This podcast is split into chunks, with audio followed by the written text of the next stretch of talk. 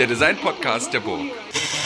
Hallo, herzlich willkommen zur ähm, heute schon 13. Ausgabe des Hurra Hurra Podcasts und heute habe ich zu Gast ähm, Silke Iden Rotkirch und Silke war auch auf dem Hurra Hurra Festival. Silke hat mit ähm, Jörg Petruschat gemeinsam das Gesprächsformat What Are You Studying Anyway gebracht. Und eigentlich will ich gar nicht so sehr mit Silke darüber reden, sondern über Grundlagengestaltung und vielleicht so eine historische Perspektive auf die Designausbildung. Und dadurch, dass ich das aber alleine nicht kann, möchte ich gerne dir, Silke, das Wort geben und die, äh, dass du mal kurz einfach mal dich vorstellst. Silke, hallo.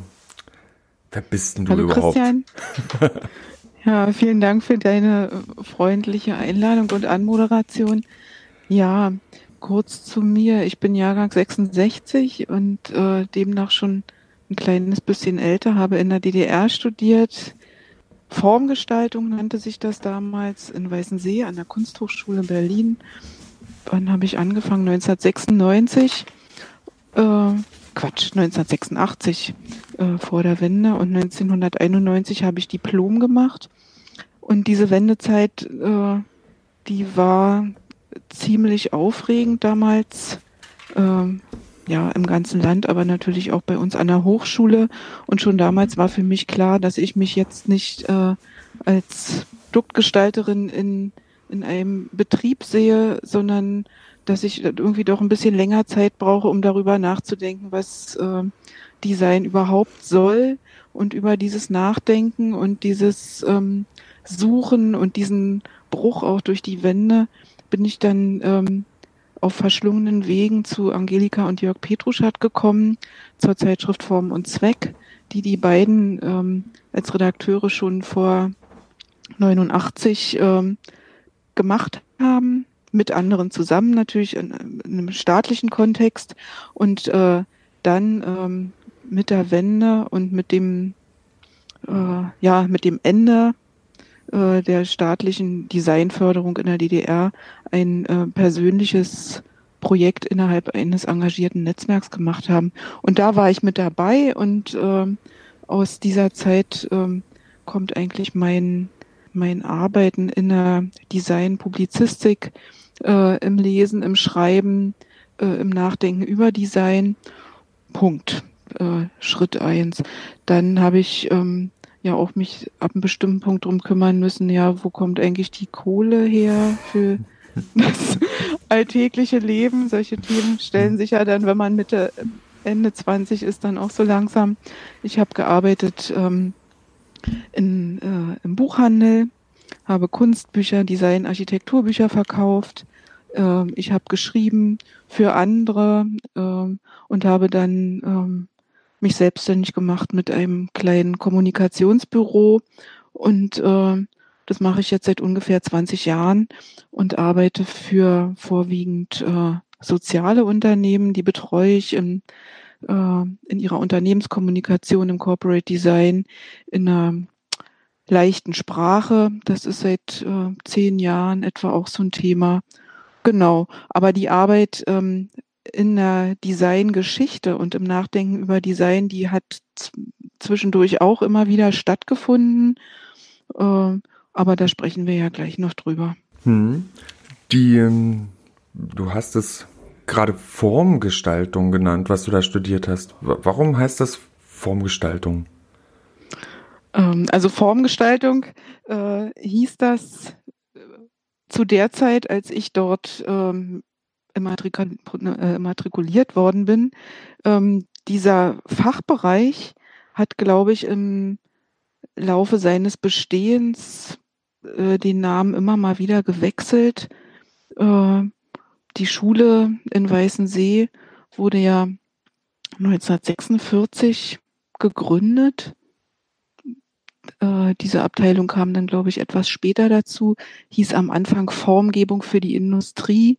Irgendwann, äh, glaube ich, sagte man auch mal industrielle Formgestaltung, dann einfach nur Formgestaltung. Das hat man früher auch alles nicht so, glaube ich, so spitzfindig und so ernst genommen. Mittlerweile heißt es, glaube ich, Produktdesign. Ähm, ja, also auf meiner Diplomurkunde steht Diplomdesignerin. Da war das Wort Formgestalterin nicht mehr so im Schwange, was vielleicht noch äh, frühere Absolventen äh, auf ihrer äh, Ernennungsurkunde oder so zu stehen hatten. Ja, ähm, Formgestaltung, ja, da steckt natürlich auch eine bestimmte Auffassung drin, ja, dass mhm. man Form gestaltet. Aber es ähm, geht natürlich da nicht komplett drin auf. Ja, nee, weil ähm, ich finde das ja total interessant und vielleicht muss ich das nochmal kurz einleiten. Deswegen habe ich so ein bisschen auf diesen Formgestaltungsbegriff ähm, gerade so ein bisschen drauf aufgepasst, weil ähm, der Grund, warum, oder also es gibt viele Gründe, warum ich gerne mit dir spreche, aber ähm, warum es mir nochmal so augenscheinlich geworden ist, ist ähm, bei der ähm, Veröffentlichungsfreier Publikations, ähm, wie sagt man denn, ja, Publikationsveröffentlichung ähm, für das Buch Die Schönheit der Form, die Designerin äh, Christa Petrov-Bohne. Das ähm, habt ihr, also du und Jörg Petruschat, ähm, ich glaube so Mitte, ähm, Anfang, Anfang 5. September habt ihr das in ähm, Kunstgewerbemuseum in Dresden vorgestellt. Und da sieht man auch in eben der Ausstellung über ähm, Frau Petrov-Bohne eben die verschiedensten Grundlagenarbeiten, die sie in ihrer Zeit in der ähm, ähm, Grundlagen für das visuellen Gestaltenlehre in Weißensee mhm. mit den Studierenden gemacht hat. Und das finde ich total interessant, weil diese Objekte eine unglaubliche Schönheit haben und du hast da ähm, als du sozusagen über diese Gipskörper gesprochen hast, die da ausgestellt sind und die auch in dem Buch ähm, vorkommen, hast du davon gesprochen, dass das Tun von oder das Erstellen von diesen äh, Gipskörpern mit einem gewissen Drill verbunden war. Also dieses im Grundstudium da sitzen und diese Gipskörper, Gipsformen erstellen, diese Formgestaltung mhm, mhm, zu mhm. machen. Und ähm, das fand ich total irre, weil diese Objekte so unglaublich schön sind und die mich so berühren und ich da das Gefühl habe, hier an was, da, da, was ganz Besonderes in der Hand zu haben. Ähm, gleichzeitig wirkt es aber für mich auch so aus der Zeit gefallen. Und, ja, ähm, ja, ja. und vielleicht, warum war das da, also warum sagst du, es hat da so ein Drill dazu gehört und warum ist es wichtig, solche weißen, schönen Gipskörper zu machen in einem Designstudium, wo doch so viele wichtige Sachen eigentlich studiert werden müssen? Ja, ja, ja. Äh, Habe ich schon gemerkt, dass du auf das Wort Drill äh, irgendwie abgefahren bist. Also dem haftet ja doch irgendwie was sehr brutales, militärisches an. Ähm, so, also das passt eigentlich nicht äh, Christa Petrov-Bohne und zu der Art und Weise, wie sie unterrichtet hat. Ja, sie war eine sehr freundliche Frau, eine sehr verbindliche Frau. Sie hat ähm, also im Gegensatz auch zu anderen Dozenten äh, und Professoren ähm, Leute jetzt überhaupt nicht herablassend oder abwertend behandelt oder bösartig kritisiert oder so, gar nicht. Aber ähm, dieser Drill bestand ähm, eigentlich in, naja, in der Konsequenz, in der sie da die äh, Erfüllung der Aufgaben abverlangt hat. Ja, und da, äh, da wurde gar nicht so wahnsinnig viel erklärt.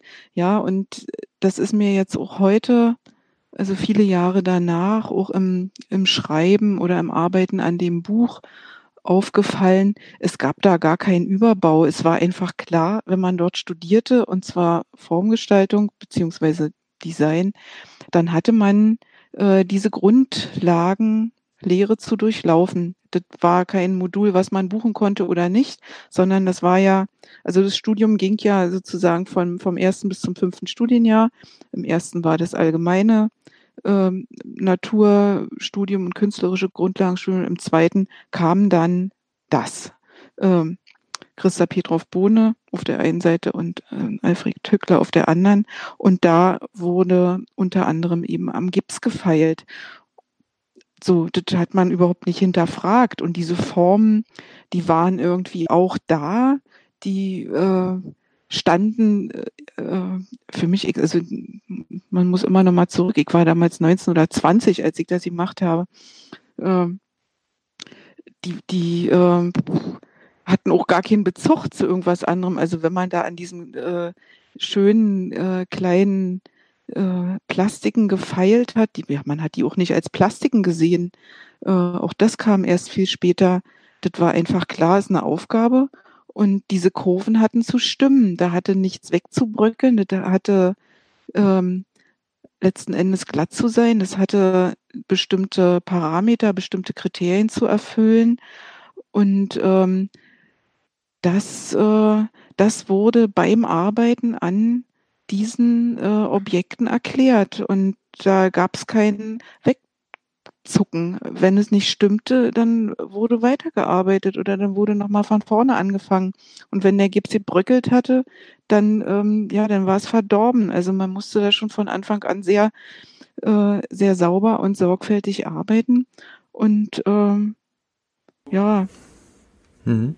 Ja, und das, die, äh, aber, aber was sind denn, du hast gesagt gerade, wenn das, wenn die Kurve nicht gestimmt hat, ne, was sind denn mhm. das für, für Kriterien da dahinter gewesen? Wenn, wann stimmt denn eine Kurve? Was, wie wurde, was sind denn die, mhm. ähm, ähm, wie sagt man, Identifikatoren? Nee, oh Gott, Indikatoren. Ja, ich, ich weiß für, der, für, ja, für gut an der stimmt. Stelle. Genau, ne? das, ist, das ist der Punkt. Äh, und das ist natürlich immer der Punkt, wenn man über, über Gestaltung redet, dann kommt man äh, zu Dingen, die sich sehr schwer mit, mit Parametern und mit Kriterien erklären lassen. Ähm, das ist ja, äh, also es gab ja auch Zeiten, da hat man versucht, das mit, mit Formeln auszudrücken. Was ist denn jetzt schön? Was ist denn jetzt eine schöne Form? Was ist denn ein schöner Körper? Kann ich das äh, vielleicht äh, mit einer Formel berechnen? Oder wie kann ich das beschreiben, wenn ich hier was reingebe? Was muss ich tun, damit da unten das rauskommt? Äh, das ist ja das Problem, dass ähm, so tatsächlich ja nicht funktioniert, ja. Also das Interessante fand ich war, dass man, ähm, also es gab natürlich eine Aufgabenstellung, die war schon definiert, möchte ich jetzt nicht im Einzelnen äh, erläutern. Also ein, ein, Rotationskörper, sagen wir mal, der äh, Balance ausdrücken soll, mhm. wäre so eine beispielhafte Aufgabe gewesen. Dann kam, hat man bestimmte äh, Vorüberlegungen angestellt und kam dann irgendwann zu einem ähm, zu einem Formkonzept, was man dann eben in, in Gips äh, zu realisieren hatte. Und äh, tatsächlich stellt man dann äh, doch sehr schnell beim Arbeiten fest, wo, wo dann Probleme entstehen. Ja, also ich muss mal gucken, ich hatte mir hier auch ein bisschen was überlegt. Äh, ja, ich finde, ja. die, ich finde diesen, diese Frage des Problemverständnisses ja da total interessant. Ne? Wenn du sagst, da, wenn man da, man kommt da ins Arbeiten und dann merkt man das, was nicht stimmt. Und habe die Vermutung, dass das an der Arbeit am Gips, weil das so mhm.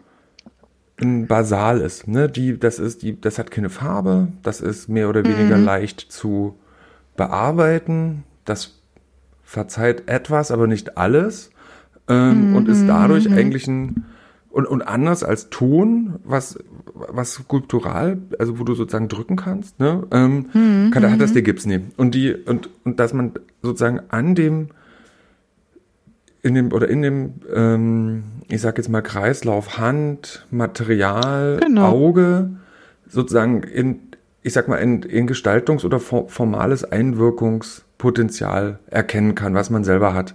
Und ist es denn, ist, macht man diese, diese formalen Arbeiten auch, um, um sozusagen in, in so einer einfachen, an so was Einfachem diese Fähigkeit des Einwirkungspotenzials zu erkennen, um es dann später in komplexeren Szenarien ähm, wie einem, einer Kantbank, Industrie, Investitionsgut auch einsetzen zu können. Ne? Also die, die hm. also vielleicht ist das auch alles mega logisch, ne? Und ich mache mir bloß einen viel zu großen Kopf darum, warum man diese Gipskörper ja. macht. Aber die finde ich halt so.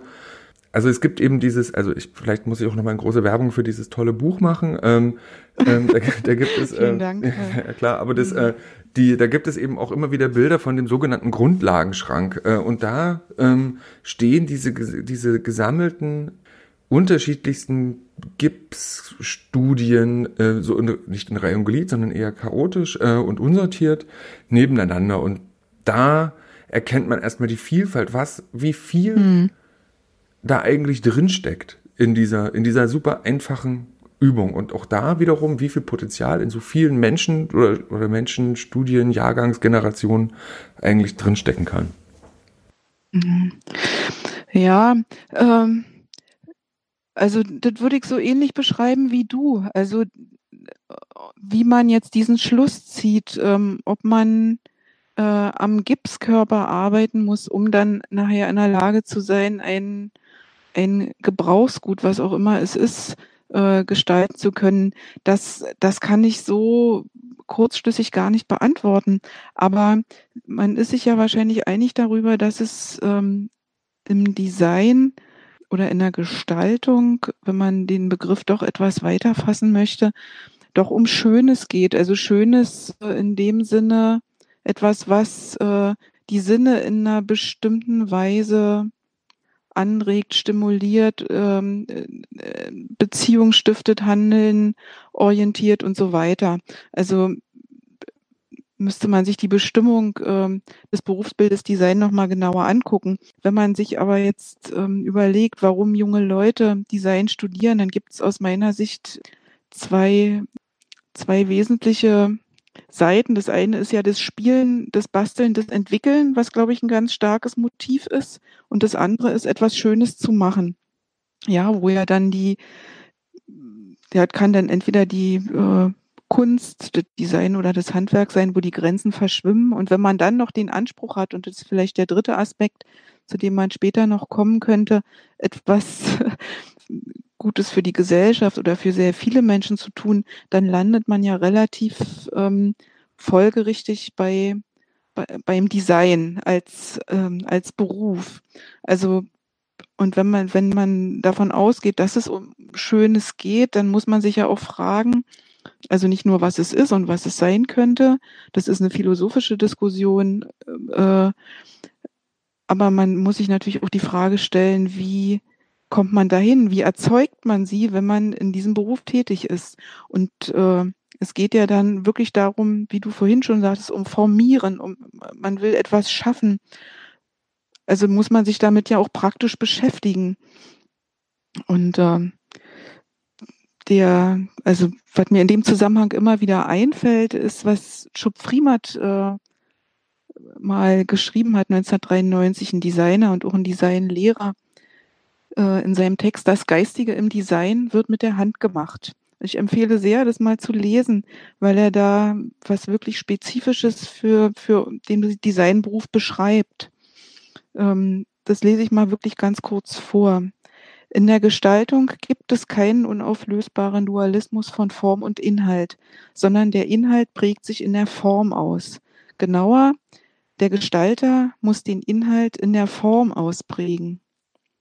In keiner zeichnerischen noch in einer rechnerischen oder sprachlichen Repräsentation kann die komplexe ästhetische Realität eines Gegenstandes vorweggenommen oder nachgeahmt werden.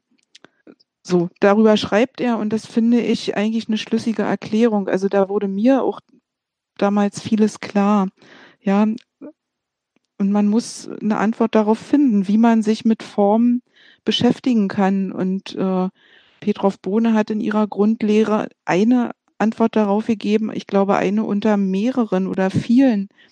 Ähm, ja, sie selber kam aus dem Machen, sie war keine Theoretikerin und äh, und ihre Vorgänger und ihre Mentoren waren ebenso Macher, die sich in vielen verschiedenen Gewerken gebildet hatten, im Handwerk, im Kunsthandwerk, dann auch in der Industrie tätig waren. Das war ja auch, äh, das lag ja auch ähm, in dieser Zeit, ja, in der äh, im 20. Jahrhundert, Mitte des 20. Jahrhunderts, denke ich, ist es eine ganz, ganz typische äh, Verbindung gewesen. Und die Grundüberzeugung, die dahinter steht, ist wirklich, dass das Lernen an und über Form wirklich nur durch die eigene händische Erfahrung funktioniert, dass sich das in der Auseinandersetzung mit der Materie, in dem Fall mit Gips, eben bildet. Der Gips ist ein ganz gutes Beispiel, weil er doch eine Menge Widerstand bietet und gleichzeitig natürlich äh, also leicht verfügbar ist, äh, preiswert, unkom relativ unkompliziert, gleichzeitig ja äh, muss man geduldig sein, aber man kann ihn zu einem bestimmten Ideal äh, ja hintreiben, zu dieser absoluten Glätte. Das fanden ja die Modernen toll, dass etwas glatt ist, dass es clean ist, dass es sauber aussieht. Das sind ja ganz wichtige äh, Faktoren, die äh, ja auch bei Petrov Bohne eine Rolle spielen. Irgendwas, was indifferent, was klebrig, weich und glitschig ist. Also das sind ja Materialuntersuchungen, die Studierende heute machen. Also hm. das, das, war zu unserer Zeit vollkommen abwegig. Wir hatten Sachen glatt zu sein. Ja, und vielleicht und, ist es genau das. So, ne, dieses, ja. ähm, dass das, dass diese Formen so perfekt sind, ne? Also dass die, hm. dass da alles stimmt, dass es so, also da, das, also die Frage, ich, ich kann auch nicht mal sagen, ab wann die Form, was wir vorhin, diese Kurve oder die Linie falsch ist. Ne? Ich kann hier nur sagen, dass es anscheinend irgendwie stimmt. Also das, das trifft mich mhm. sinnlich. Ne? Ich kann das mhm. nicht, ich, also ich, ich werde vor eine Frage gestellt durch diese Perfektion und werde aber misstrauisch grundsätzlich. Wenn irgendwas zu perfekt und zu glatt ist, dann habe ich immer das Gefühl, da stimmt irgendwas nicht. Und aber nochmal auf dieses, ja. ähm, was du von Schub Friemat gesagt hast, ich krieg's nicht mehr ganz zusammen, aber das die Frage lautet ja dann, wenn sich sozusagen der Inhalt, äh, also es gibt eine, gibt eine klare Korrelation zwischen Inhalt und Form.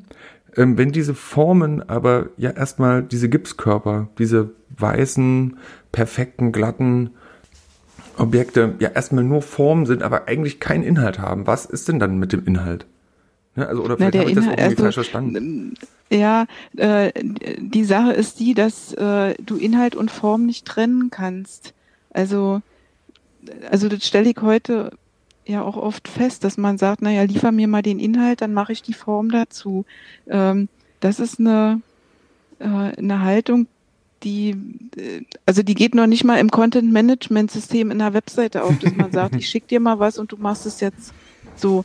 Und ähm, da sind natürlich diese Vorlehre, Übungen ein bisschen noch was Besonderes, denn sie haben jetzt, also wenn man sagt, der Inhalt ist jetzt der Zweck des Cockpit für ein Flugzeug oder eine, ähm, eine Werkzeugmaschine, mhm. wenn ich das als Inhalt bezeichne, dann kann ich natürlich ähm, diese Verbindung zu so einer formalen Übung ähm, vielleicht auf oberflächlicher Art herstellen. Aber der, der Inhalt und Form dieser, dieser Körper äh, sind sozusagen miteinander doch sehr, sehr eng verwandt, weil in, in diesen Dingen äußert sich ähm, doch der, äh, der Zusammenhang von Schönheit, von, von händischem Tun, von einer äh, von einem Augenmaß, von einer Realisierung von Maßstab, die, die aus der Form selber erwächst und die man da dran erarbeitet, studiert und dann vielleicht auch auch nachempfinden kann. Äh, ja, also. Und, die, und vielleicht bedeuten mh. die hm. Dinge ja auch nichts. Ne? Also ich glaube, das ist vielleicht noch so, ein, so eine Sache, mh. die, ähm, das sind ja Formstudien, die ähm, mhm. nichts weiter sein sollen, außer das. Ne? Naja, sie bedeuten, äh, dass man äh, sich ähm, schon sehr ähm, langwierig damit auseinandergesetzt hat, damit abgearbeitet hat, um es zu dieser Perfektion zu bringen und im Zuge dessen ähm, äh, eine bestimmte äh, Auge, Hand, äh, körperliche Material, äh, Werkzeugerfahrung im Zuge dieses Tuns in den eigenen Körper übergeht mhm. oder in die, nicht nur in den Körper, in, in, in, in meine Leiblichkeit. Ähm, das ist eigentlich äh, die Bedeutung, wenn man überhaupt eine Bedeutung äh, sehen muss und das braucht, dann, dann sind die in, in diesen Dingen drin. Ja, man kann natürlich noch andere als, als Dekorationsobjekt oder als äh, Ähnlichkeit zur, äh, zur bildenden Kunst, das kann man alles tun. Aber im Studium äh, haben sie meines äh, Erachtens genau diese Bedeutung, äh, nämlich ein ähm, Bezug in, in, der, in, in der Akteurin, in dem Akteur selber herzustellen, zum Material, zu einem eigenen Form schaffen. Du musst ja äh, irgendwie deine Hände und deinen ganzen Apparat in Bewegung kriegen, um irgendwann sagen zu können, okay, dieses Glas, das sieht aber irgendwie gurkig aus, es ist jetzt so oder es ist anders oder ich kann äh, sage nicht schön oder nicht schön, sondern sage, das ist eher eine, eine bauchige Form und die andere ist vielleicht anders. Also ich muss ja irgendwie ähm, auch methodischen äh, einen Zugriff äh, hinkriegen. Ja, Petrov Bohne hat selber, als wir jetzt auch viel geredet haben, von, von Musik gesprochen. Also ich meine, du kannst zwar sehr viel Musik hören und dich total dafür interessieren und häufig in Clubs gehen oder du hast so schon mal ein Klavier äh, gesehen, aber je mehr du dich dafür interessierst als Hörer, das, also es bringt dir ja nichts, du kannst ja davon nicht Klavier spielen. Mhm. Also das wird einfach nicht funktionieren. Oder auch wenn du weißt, was ein Altsaxophon ist, wirst du ähm, nicht Charlie Parker nachspielen können. Also du musst dich ja selber auf den Weg machen und ähm, und etwas herstellen und dich daran reiben und dann äh, äh, gucken. Und so würde ich diese, diese Arbeit an den, an den Grundübungen auch interpretieren, ja, dass man äh, irgendwo musst du anfangen. Und diese, diese Konfrontation mit Material, Werkzeug, Form, welche auch immer es sind, denke ich, ist, da ist die Lehre der Ort, wo das, wo das passiert. Und eine kluge Lehrerin oder ein kluger Lehrer wird das Maß dieser Konfrontation bestimmen. Mhm. Der, also entscheiden, wie komplex äh, geht es los. Ist es, also da gibt es ja sicherlich auch verschiedene Antworten. Äh, Petrov Bohne hat es so gemacht, sie ging von vom Einfachen zum Komplexen. Also geht los mit dem Punkt, mit der Linie. Äh, ja, und immer mehr Faktoren kommen dazu, die dann zusammengeführt werden, so dass man es äh, auch als unerfahrener Mensch doch erstmal überschauen kann und du ein Gefühl dafür kriegst, ähm, wenn ich da ziehe, dann fängt es da an zu springen. Also diese Dinge muss man ja praktisch irgendwie machen. Und äh, das hat sie mit einer gewissen Konsequenz äh, ja durchgezogen. Und das ist das, was man ja dann vielleicht als als Drill bezeichnet. Ja, und aus der Zeit gefallen, hast du vorhin gesagt. Ähm, das, ähm, ja, aus der Zeit gefallen ist natürlich auch diese Wahnsinnszeit, die wir damals hatten. Also kein Mensch würde heute tagelang an so einem Teil arbeiten können, was dann auch wirklich eins unter vielen ist. Also die, die so, das geben ja die Stundenpläne gar nicht her oder die Lebensbedingungen. Also da war man ja wirklich in, in anderen Zuständen. Hm. Ich kann mir das heute gar nicht vorstellen, dass das so funktioniert. Ja. Ähm, und heute arbeitet man sicherlich auch ja, aus vielen Gründen mit ganz anderen Materialien.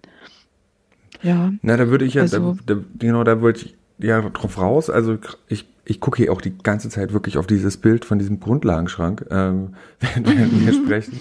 Und, ähm, ähm, und und merkt da aber auch, was an diesen, an diesen Formen ähm, ja so eine Besonderheit ist, dass ähm, also A, diese, diese, diese Glätte, diese fast schon artifizielle Glätte mhm. und ähm, diese, dieses unnatürliche Weiß. Und ähm, das ist aber auch eine, eine, eine ganz starke hyperreale Ästhetik, wie wir sie aus den Renderings kennen und also aus, aus Computerdarstellungen. Mhm. Und ähm, die es, ich, ich glaube, ich habe eine, eine Antwort, aber ich bin mir nicht sicher, ob die stimmt. Warum macht man das? Oder ist es, gibt es eine andere Lernkurve?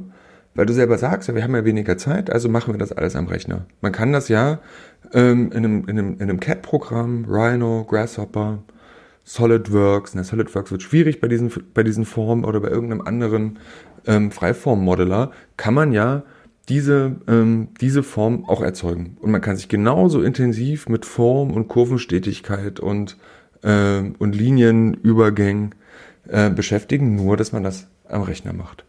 Und mhm. Ne? Also ja, gut, vielleicht wenn der aufmerksame Hörer, die aufmerksame Hörerin hat natürlich eins und eins zusammengezählt und die kriegt natürlich mit, dass genau diese Verfertigung, diese, diese, wie heißt das, Leib, Leibwerdung oder Leibhaftigkeit ähm, oder Einverleibung sozusagen dieser, dieser Formentwicklung dadurch ja nicht stattfindet. Ne? Aber ähm, dennoch sind die, sind diese, sind diese Objekte in ihrer, in ihrer Erscheinung ähm, tauchen die aber in Instagram-Feeds und so weiter als rotierende, mit unterschiedlichen Texturen belegte, äh, ja, aus, in, der, in der bildenden Kunst oder in der, im, im Animations- und Grafikbereich ja total oft auf. Ne? Ähm, aber, na, nee, ich, mit dem Computer kann man das machen, aber das macht nicht so viel Spaß oder das hat nicht den Lernzweck oder den, den, den, eigentlichen Erkenntnisgewinn, der, der fällt da hinten nicht mit raus, weil der Prozess ein anderer ist. Ja, ähm, also ich denke, da ist natürlich durch diesen tiefgreifenden Wandel, durch die Digitalisierung äh, äh, eine Menge passiert, was natürlich auch unsere, unsere eigene Körperlichkeit und unsere Wahrnehmung auch fundamental verändert.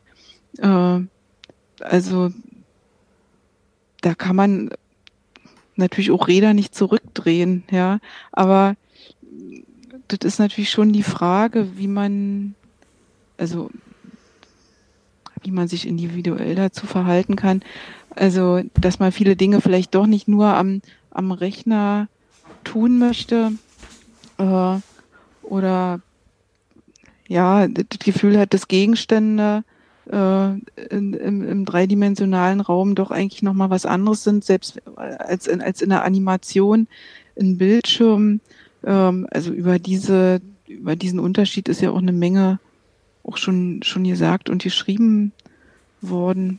Also ich habe vor, vor vielen Jahren schon mal mit, mit ähm, Modellbauern gesprochen, Architekturmodellbauern, die, die mir, also die damals die, die äh, tollste Technik schon hatten und ich war ganz fassungslos, was man alles überhaupt machen kann.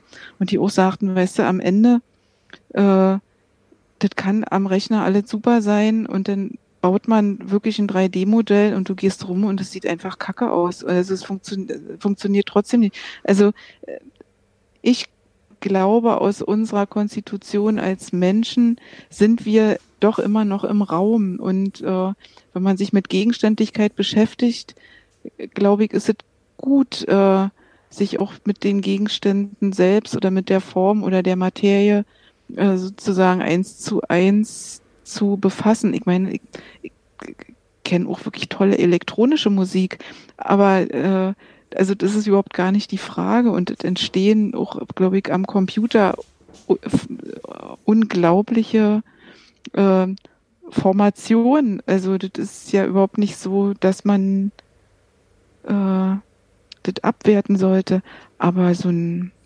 so ein richtiges Instrument oder ein analog erzeugter Ton, also das schwingt, äh, das schwingt doch nach wie vor und äh, insofern äh, glaube ich, ist es schon lohnenswert, äh, doch eine Weile an Sachen rumzufeilen und rumzuschleifen. Aber natürlich, ich habe nun auch diese, diese Ausbildung durchlaufen und ich bin auch äh, ein Friemler. Ich bastel so lange rum, bis mir irgendwas gefällt. Das ist natürlich auch eine Temperamentssache.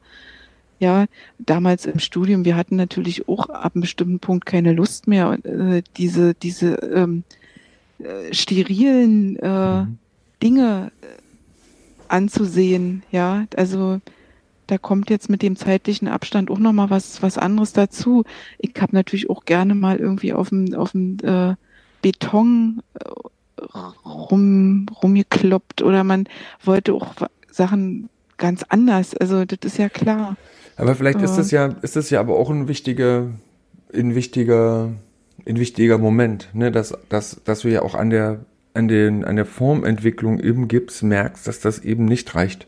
Dass das ein, dass du da eigentlich drüber weg willst. Ne? Und aber, mhm. aber du kannst es nicht schlecht zurücklassen. Also die, das ist ja auch, ähm, auch gerade in, also man, man arbeitet ja nicht ins Nichts. Also es gibt ja quasi Leute, nee. die das vor dir gemacht haben, auch Dinge, die, die als Referenz vorher gezeigt wurden. Guck mal, das wäre ein Erfolgskriterium, wenn es so aussieht. Ne? Also das will man sich auch nicht nehmen mhm. lassen, äh, da, ähm, da auch eine gute, da, da was Gutes abzuliefern. So und merkt aber gleichzeitig, dass, dass das aber eigentlich ja nicht alles ist, ne? weil die, man ja. will ja irgendwo hin damit. Und ich glaube, da muss man, da muss man dann doch irgendwie durch. Und Zeit spielt da eine wichtige Rolle. Nämlich dieses, ähm, also wie viel du selber hast ja auch gesagt, ne, wie viel Zeit eigentlich in diese, ins Schleifen, neu gießen, äh, wieder schleifen, neu gießen, wieder versemmelt, nochmal machen, Ecke abgebrochen, wie viel Zeit da eigentlich versenkt wird, ähm, hm. die aber wichtig ist, weil Zeit nun mal zu unserer, wie du selber sagst, gegenständlichen oder körperlichen Umwelt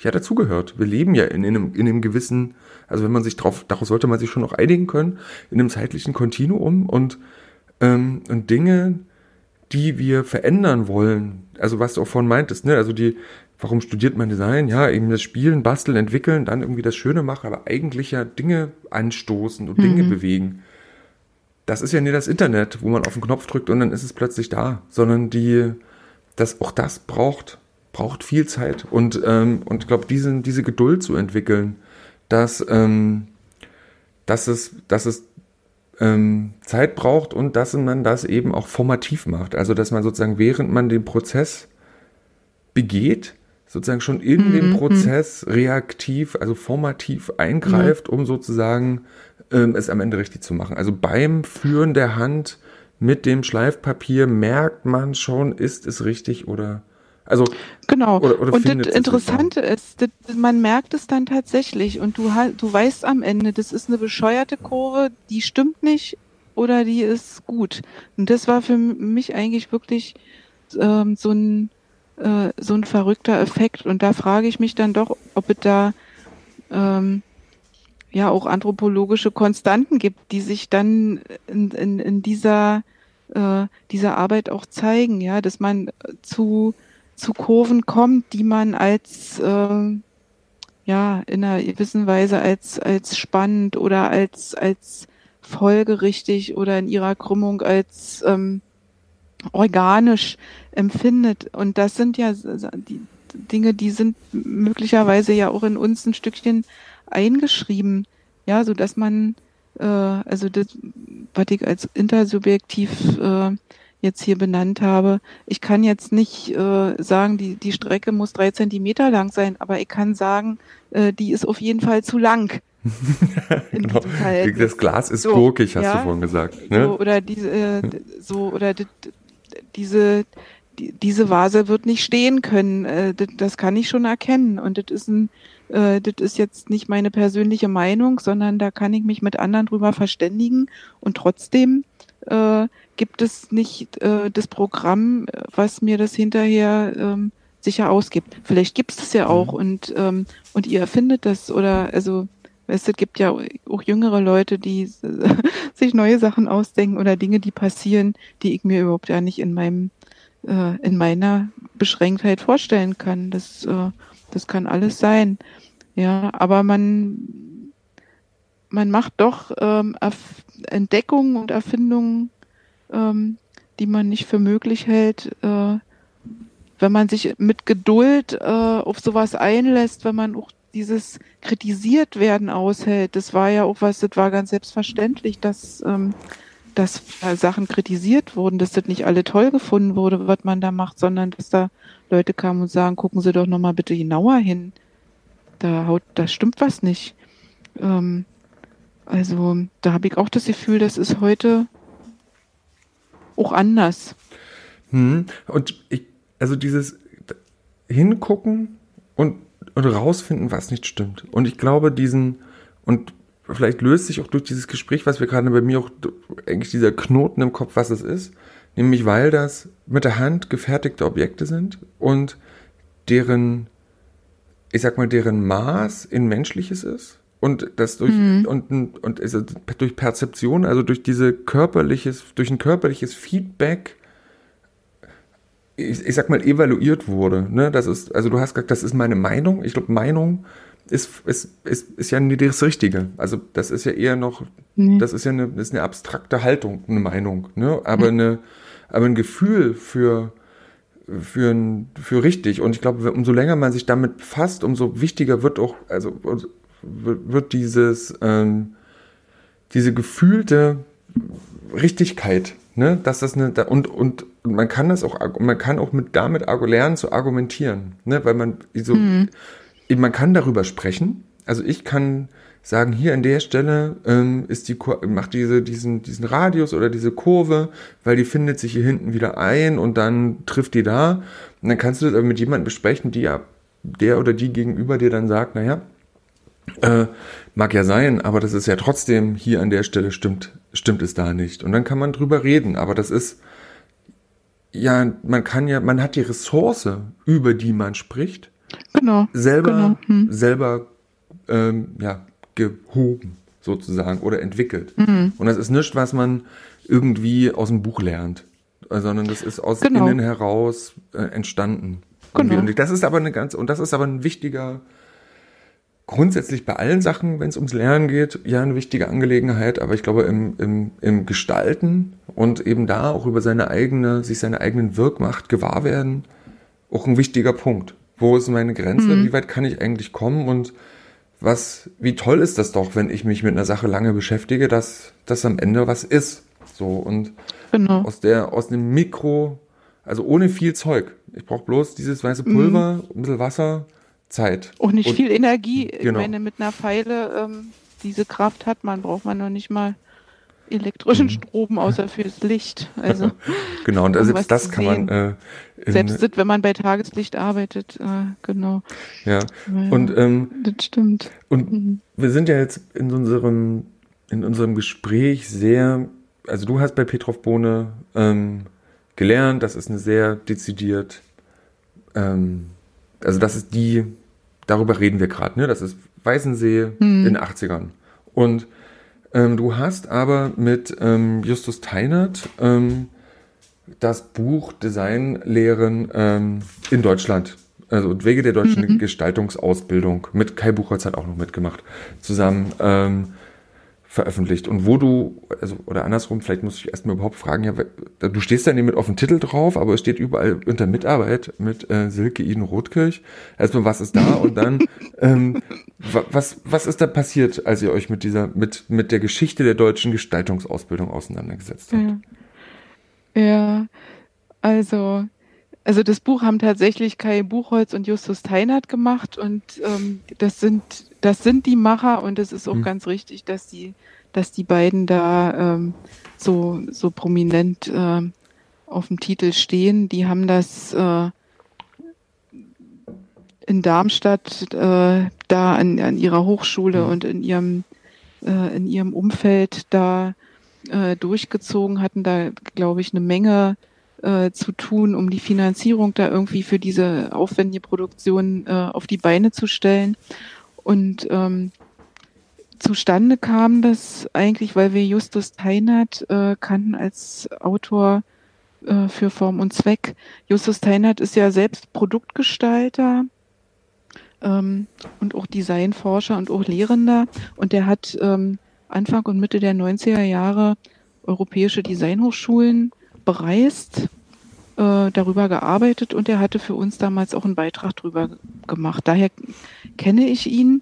Und ein paar Jahre später, das war dann schon 2007, waren Angelika Petruschat und ich in Darmstadt an der Hochschule und haben äh, dort äh, die Hochschullehrerinnen und Lehrer in, an der Darmstädter Fachhochschule für Gestaltung ähm, porträtiert. Das Projekt wurde nicht abgeschlossen, aber äh, egal, das war äh, interessant für uns. Äh, es war, fand ich, auch eine, eine produktive kurze Zeit. Und zu, zur gleichen Zeit kam dann aber auch von Justus die Anfrage zu dieser Mitarbeit am Buch.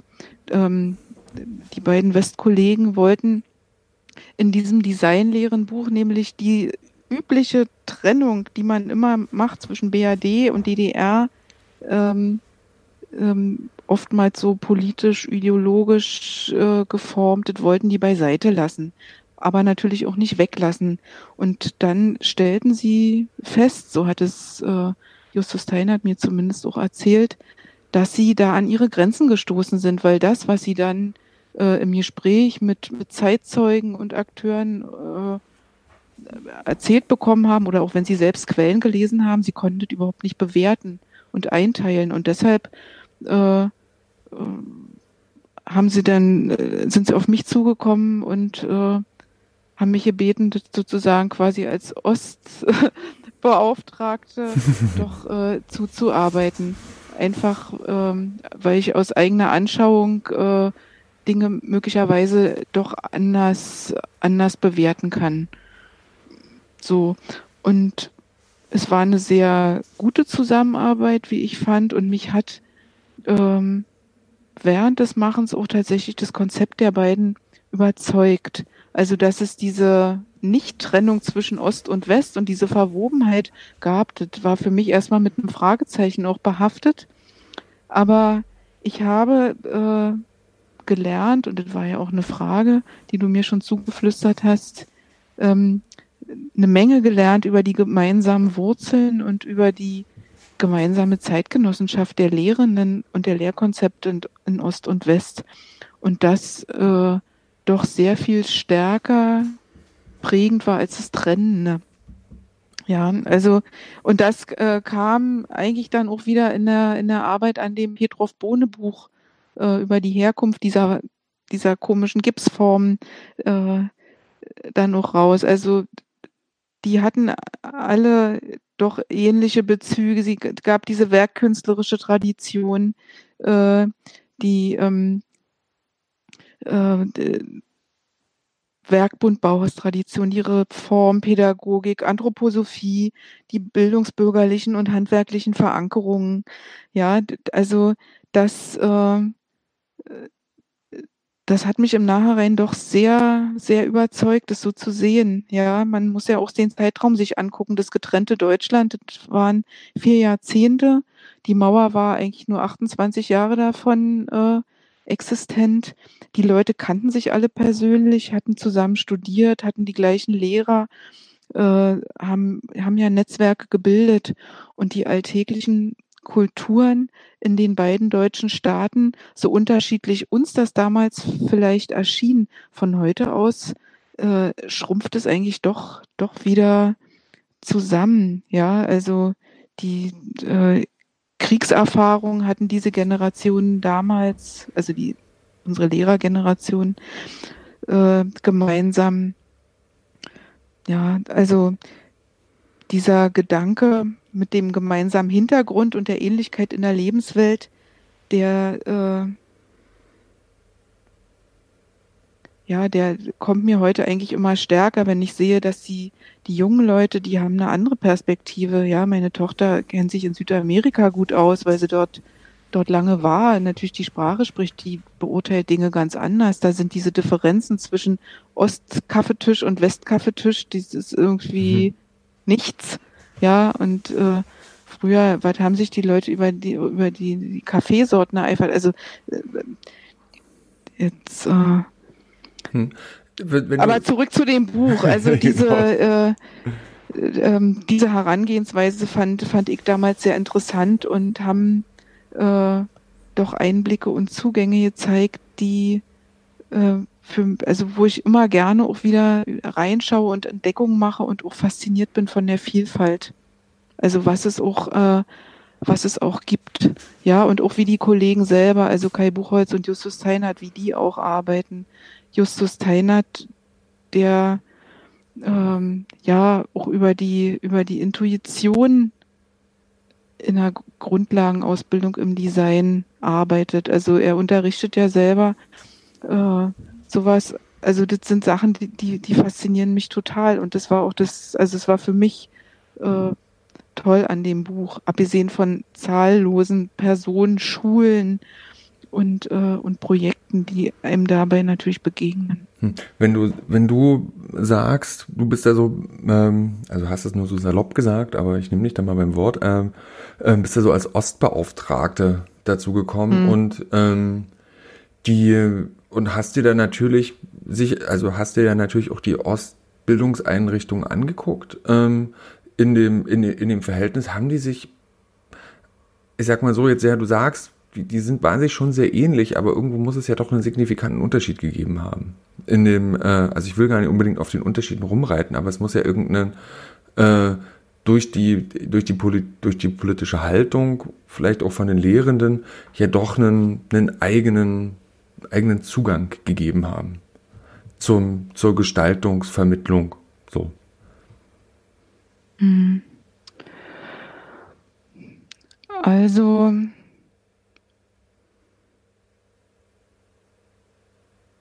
in dieser, also wenn ich jetzt für die Grundlagenausbildung sprechen kann, mhm. dann müsste ich sozusagen lügen, wenn ich sage, dass es da aus, ähm, aus dieser gesellschaftspolitischen äh, Struktur abgeleitete Unterschiede gab. Also mhm. das würde ich einfach verneinen. Gut.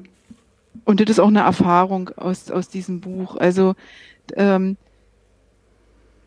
ich meine, man kann, ähm, wenn man sich die äh, Situation der Gestalter anschaut äh, und ihre Wirksamkeit äh, äh im gesellschaftlichen, im industriellen Reproduktionsprozess, da würden wir sicherlich äh, in, einem, in einem anderen Gespräch oder da sind vielleicht auch Leute, andere Leute berufener als ich jetzt, doch äh, sicher große Unterschiede feststellen, einfach wie Produktionsprozesse organisiert waren, wie äh, ja, wie auch, auch der, der Stand der Fertigung war, wie auch Besitzverhältnisse äh, eine Rolle gespielt haben, die Frage des äh, Vertriebs, des Marketings, überhaupt der Verwertung. Also ich meine, da ist natürlich äh, das kapitalistische Wirtschaftssystem doch ähm, grundsätzlich unterschieden von dem, wie es äh, im Sozialismus zumindest äh, probiert worden ist und organisiert war äh, in Ansätzen. Das schon. Aber wenn ich mir dann äh, wirklich die, die Arbeit in, an den Hochschulen und insbesondere in diesen Grundlagen anschaue, dann, das, was ich eben meinte, überwiegen für mich doch sehr viel stärker diese Gemeinsamkeiten in, einer, in, einer, in einem kulturellen Bezug auf eine Moderne, die äh, da noch nicht so äh, zu unterscheiden ist. Also ich kann aus in der Form jetzt wirklich wieder platt gesagt den Sozialismus jetzt nicht erkennen. Ja, also wenn ich mich tatsächlich auf diese Ausbildung äh, beziehe. Ostbeauftragte, also das ist natürlich auch so ein äh, ja, jetzt so ein bisschen als Witzwort gemeint, ja, so ein bisschen bürokratisch. Ähm, die konnten einfach bestimmte äh, Quellen oder Dokumente jetzt, weil sie den Bezug nicht hatten, wussten sie nicht, ähm, wie ist das jetzt gemeint. Mhm. Ja, die Sprache in der DDR war zum Teil etwas anders. Man wusste nicht, ist das jetzt bare Münze und wenn da das Wort Partei steht, wat, äh, welchen Gewicht hatte das und da könnte man als ähm, ähm, DDR Bürgerin vielleicht einfacher sagen, naja, an der Stelle hat es vielleicht eine Rolle gespielt, aber das, also man konnte vielleicht aus einer, aus einer eigenen Erfahrung doch anders einsortieren. Ja, das wäre ja tatsächlich. Darum ging hm. es einfach. Hm. hm. Nee, aber das wäre jetzt schon meine Frage. Was ist denn, was, also hat, hatte ich das als DDR-Bürgerin ähm, prädestiniert, das zu machen, oder hattest du durch, durch, auch die, durch die Arbeit mit Form und Zweck, auch vor der Wende, irgendeine Art von äh, ja, Insiderwissen sozusagen auch dazu oder also genau, das hm. würde mich mal interessieren. Also ist es, muss ja. man, muss man Hätte man mehr wissen müssen als, äh, als, als, als der Normalbürger, auch vielleicht im Designbereich? Oder ähm, hattest du da schon so eine spezielle Expertise? Also, also das ging schon äh, natürlich nicht darum, nicht einfach, weil ich, weil ich in äh, Berlin-Pankow geboren bin und da auch immer, immer gelebt habe. Das war jetzt nicht der Grund, mhm. sondern natürlich schon auch äh, äh, die, also die eigene Studienzeit, aber natürlich auch die Arbeit bei der Zeitschrift. Ja, also da, äh, sich mit diesen Themen, mit der Reflexion über, über Gestaltungsprozesse äh, und deren Kontexte sich darüber Gedanken gemacht zu haben, auch äh, publizistisch gearbeitet zu haben, äh, irgendwie doch drei Sätze hintereinander ordentlich schreiben zu können und so. Das spielte natürlich auch eine Rolle. Mhm. Ja, also das hat, hatte ich ja gesagt, wir kannten uns äh, über die Form und Zweck und äh, und ich hatte mich schon in meinem Studium, also wo, ja, wo mir ja schon klar war, dass ich jetzt nicht äh, in einen Produktionsbetrieb gehen werde, äh, mich doch stärker äh, auch für, für diese designgeschichtlichen Themen interessiert und das auch versucht im Studium zu forcieren. Bin da an die Grenzen gestoßen dessen, was damals möglich war. Also das wäre für mich heute wahrscheinlich einfacher. Da würde ich vielleicht Design Studies äh, äh, Studium belegen äh, und mich vielleicht nicht fürs Industriedesign entscheiden. Weiß ich nicht, kann ich nicht beurteilen. Damals war es nicht möglich, äh, sich da in diese in dieser Weise zu spezialisieren. Aber ich habe es probiert und habe äh, hab für mich selber äh, eine ganze Weile schon so gearbeitet und deshalb kam es wahrscheinlich so zustande. Woran ja. hast du das damals gemerkt, dass du keine Industriedesignerin wirst? Ja, äh, woran ich das gemerkt habe, naja, ich bin, also ich habe schon schon gemerkt, dass meine Kommilitonen, die wussten, wie man Autos repariert. Also ich wusste das nicht und mich hat es jetzt auch nicht so brennend interessiert. Also ja, also ja. zum Beispiel. Ja, also ich habe schon natürlich auch improvisieren können. Ich habe auch schon auf der Fahrt von Berlin nach Dessau am Trabant auch mal irgendwie mit, ich weiß nicht mehr wie, eine Lichtmaschine wieder rangekriegt und bin nach Hause gekommen. Also ich bin jetzt nicht ähm, unpraktisch, aber es gibt, ähm, ich sag mal, technologische Themen, wo ich sage, das ist, äh, das war nicht so mein, mein Interesse. Mich haben andere äh, Fragen dann einfach mehr interessiert. Mir, mir hat aber äh, trotzdem dieses Studium unheimlich gut gefallen. Also ich fand es auch, auch toll. Und ich, aber es gab einfach in, äh, in diesem doch sehr festgelegten Curriculum da nicht so die Möglichkeit, das in verschiedener Weise auszuprägen, sondern es wurden dann, es gab schon vielfältige Aufgaben, aber es war dann doch äh, das Gerät eigentlich, mhm. was dann gestaltet wurde. Und das war, war für mich nicht so zentral.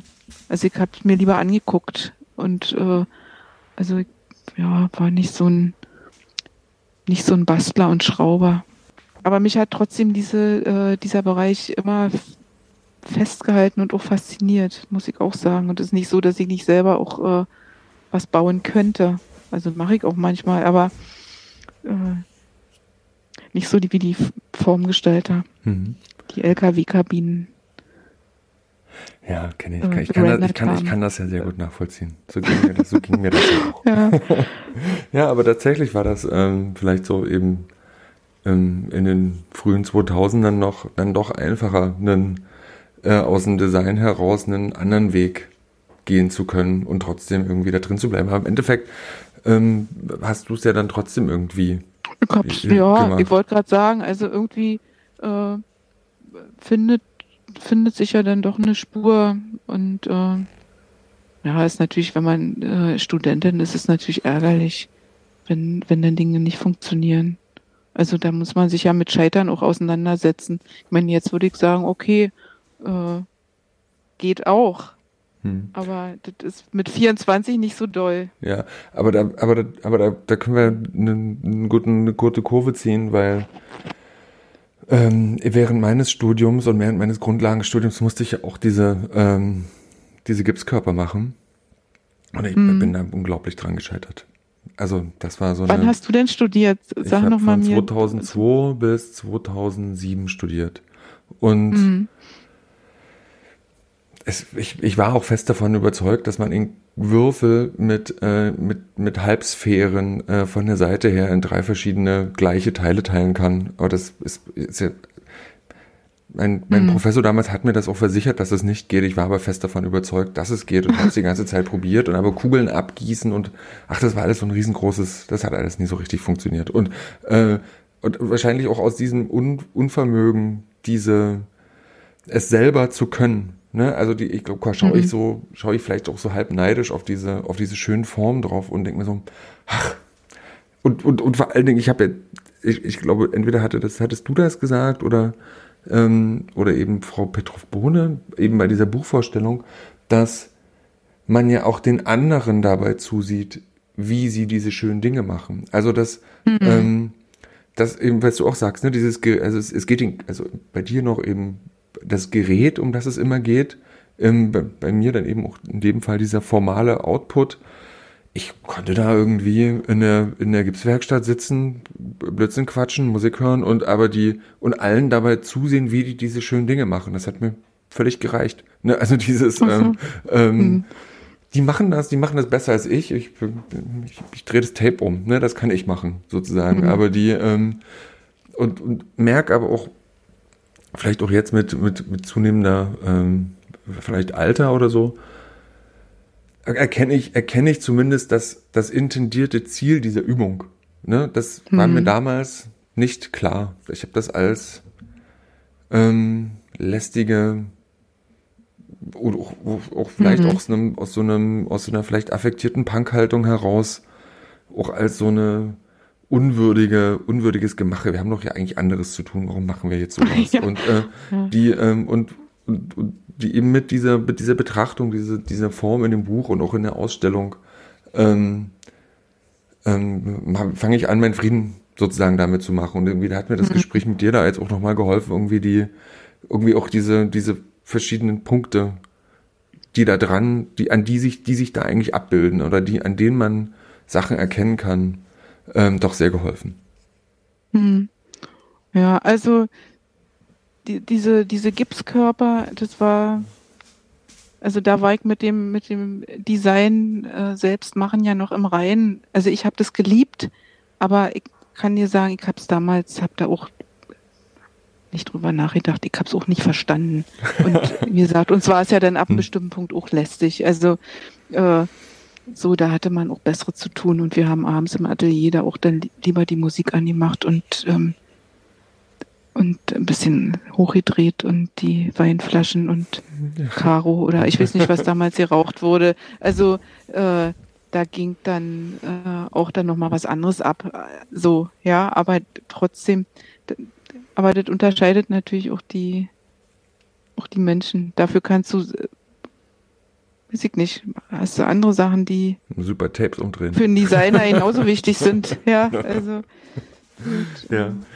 Silke, wir haben eine Stunde gequatscht. Ja. Ich, oh, ja. ja. Das ging, ging schnell rum. Ähm, ja. Ich danke dir recht herzlich. Das waren ähm, die, das war sehr, das war sehr erhellend und ich glaube, wir haben, vielleicht sind wir nicht so wirklich zu einem Punkt gekommen, aber ich glaube, wir haben so ein paar Punkte gut umkreist. Ähm, und die, ähm, wenn dieser Podcast erscheint, dann ist die Ausstellung, ähm, die, äh, die Petrov Bohne Ausstellung schon durch in Pillnitz.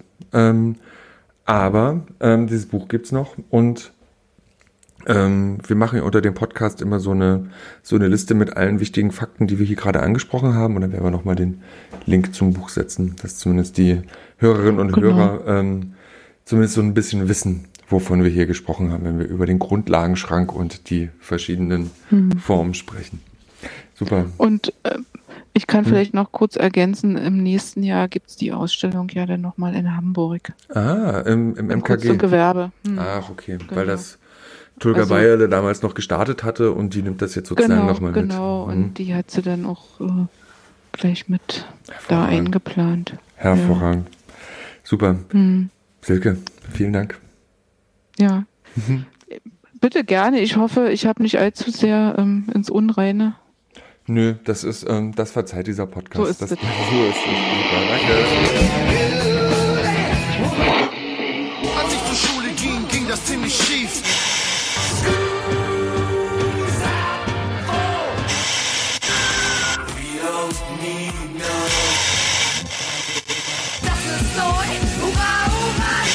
Der Design-Podcast der Burg.